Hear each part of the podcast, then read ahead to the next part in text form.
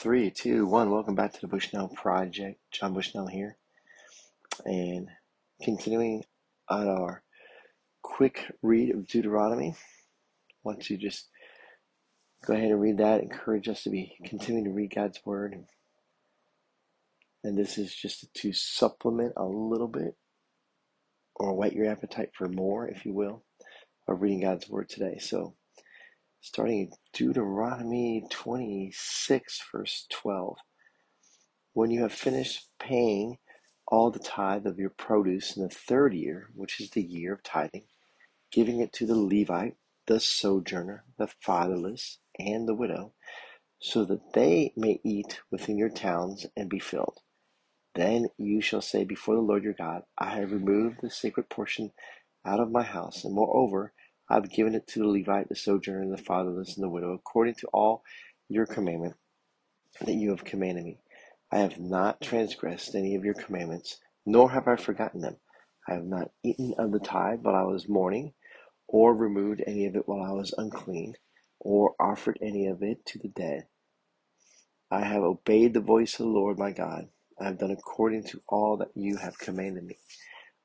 Look down from your holy habitation from heaven, and bless your people Israel and the ground that you have given us, as you swore to our fathers, a land flowing with milk and honey.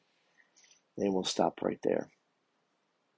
So, God is a God of details, and here we're being reminded of quite a bit, actually. This this covers quite a bit, so I'm not going to really get into a lot of it, but just to get back to the reality that God is concerned with those who might not be able to take care of themselves because of their circumstances. So, one of the groups of people is the Levites, and we've talked about that before. And they are to be busy worshiping God, preparing the temple, learning the music, uh, being skilled musicians, and taking care of all the sacrifices. And there's a lot of that. And a lot of the sacrifices and tithes and things like that is for the people to eat or for a celebration. So sometimes it's for the whole community to celebrate, sometimes it is specifically for the widows and the orphans and the sojourner. So that's someone who's traveling through and they're out of luck or their currency doesn't transfer. They don't didn't have visa back then.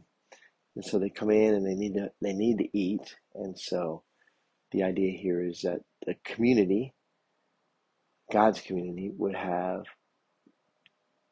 an overflow, an abundance to be able to feed the sojourner while also taking care of the Levites, while also taking care of the widows and the orphans.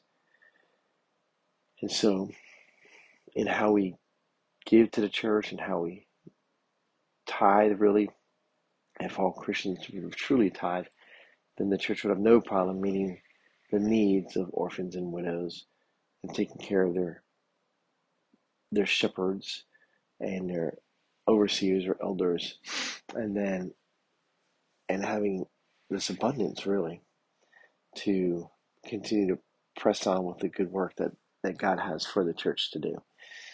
So figure that even as you tithe, as you give, um, and there's lots of other details in here, but I'm not going to go into those. But a lot is brought up in these few verses. So go back, read them some more, check out some commentary on these. It's good stuff. And that's, I think that's a wrap for today. Hope that you are having a good day. Remember that this is the Lord, this is the day that the Lord has made.